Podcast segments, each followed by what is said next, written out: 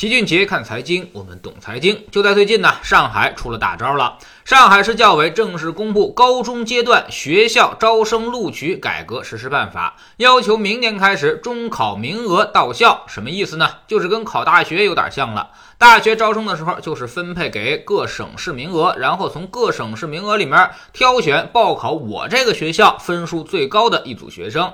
而这次上海的中考也借鉴了这个方案，把重点高中的招生名额按照中考的人数分散到各个区，然后呢再分散到各个学校。也就是说，不再是成绩全市大排名了，而是招收各学校的前几名。不知道您听明白没有？给您举个例子，比如浦东区中考的人数多，所以呢，重点高中分配给浦东的名额就多。A 是重点初中，成绩很高，学生普遍分数都在五百八十分以上，前几名那都在六百分以上。而 B 初中呢，则是我们所说的菜中，只有一两个人在五百八十分以上。最后呢，录取的时候。就是在 A 初中选六百分以上的，而 B 初中选那几个五百八十分以上的。至于 A 初中那些成绩更优秀的学生，却只能落榜去上普通高中了。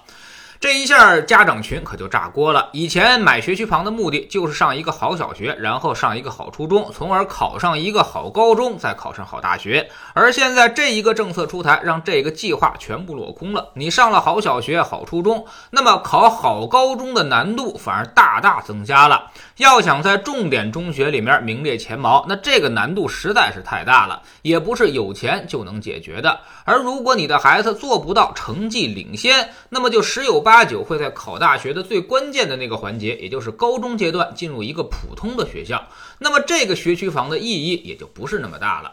于是中介就开动脑筋了，开始想办法，说明小学、菜初中。这种组合的学区房可能会大幅度的升值，但是老齐也要提醒大家一点：初中这个阶段呢，往往是学习的转折点、分水岭。你的孩子如果在一个菜初中里面读书，那么在初二、初三阶段很可能会发生掉队。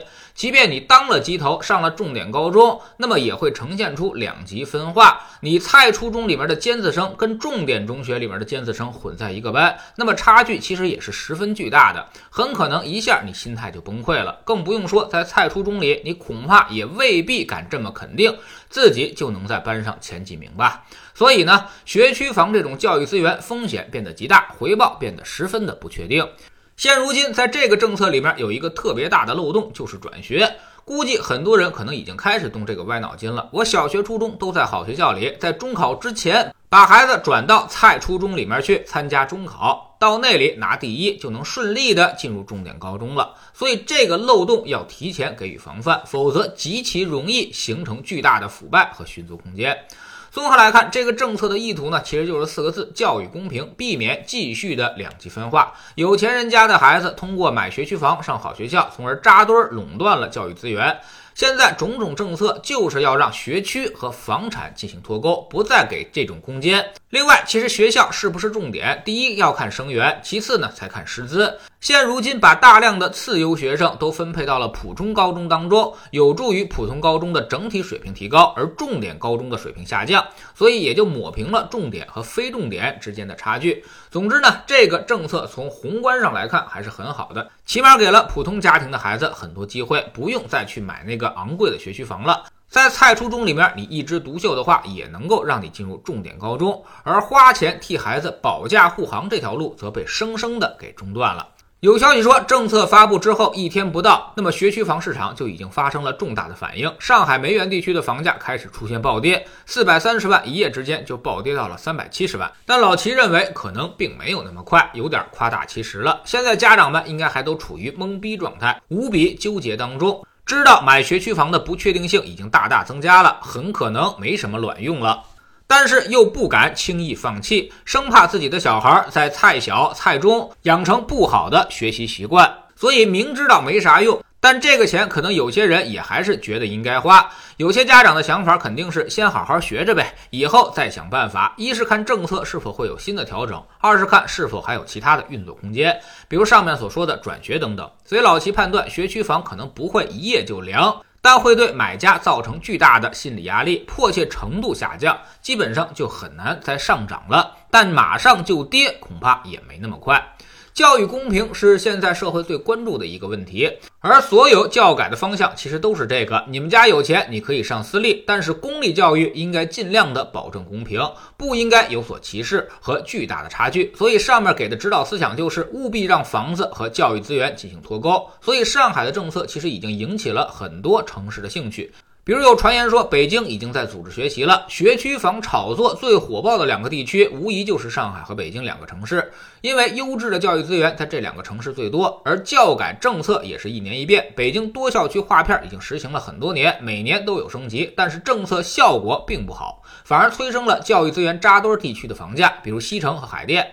去年北京房价基本保持平稳，但就是在这两个区，价格却持续抬升，跟抢学区房有很大的关系。所以北京很有必要继续升级它的政策。每年在六到七月份，北京都会有新的教改政策出台，这次会不会从上海身上取到真经呢？我们可以拭目以待。老齐判断，估计北京该有大动作了。所以，我们总说学区房的风险其实并不在房价，而在学区。一个政策出台，你可能“学区”两个字就被拿掉了，那么这个钱恐怕也就白花了。知识星球齐俊杰的粉丝群里面，我们每个交易日都有投资的课程。我们继续讲，假如把基金经理编入一支球队。昨天呢，说到了后卫篇，虽然都是后卫选手，但其实收益能力也依旧很强。最差的也有年化百分之八，最好的后卫已经跑出了年化百分之十三的成绩，已经堪比前锋了。之所以称他们为后卫，就是因为他们几乎从不赔钱。百分之九十的时间，至少要比国债收益率还高，所以这些后卫往那一摆，我们的组合至少有一个年化百分之八到十以上的收益。无论市场怎么跌，我们都不担心，因为有他们防守，根本就不可能赔钱。我们总说投资没风险，没文化才有风险。学点投资的真本事，从下载知识星球找齐俊杰的粉丝群开始。新进来的朋友可以先看《星球置顶三》，我们之前讲过的重要内容和几个风险低但收益很高的资产配置方案都在这里面。在知识星球老齐的读书圈里，我们继续讲投资的怪圈。昨天我们说到了，投资中不认错才是最大的错误。你如果总觉得有刁民想害朕，那么你就永远认为自己是正确的。那么即便是赔了钱，你也不能吸取任何经验和教训，下次依旧会不断的重复同样的错误，结果就是持续的在那赔钱。所以及时的反思自己才是赚钱的开始。下载知识星球，找老齐的读书圈，每天十分钟语音，一年为您带来五十本财经类书籍的精读和。精讲，您现在加入之前讲过的一百九十多本书，全都可以在星球读书圈的置顶二找到快速链接，方便您收听收看。读书圈学习读万卷书，粉丝群实践行万里路，各自独立运营也单独付费，千万不要走错了。苹果用户请到老齐的读书圈同名公众号里面扫描二维码加入，三天之内不满意，可以在星球 PP 的右上角自己全额退款，欢迎过来体验一下。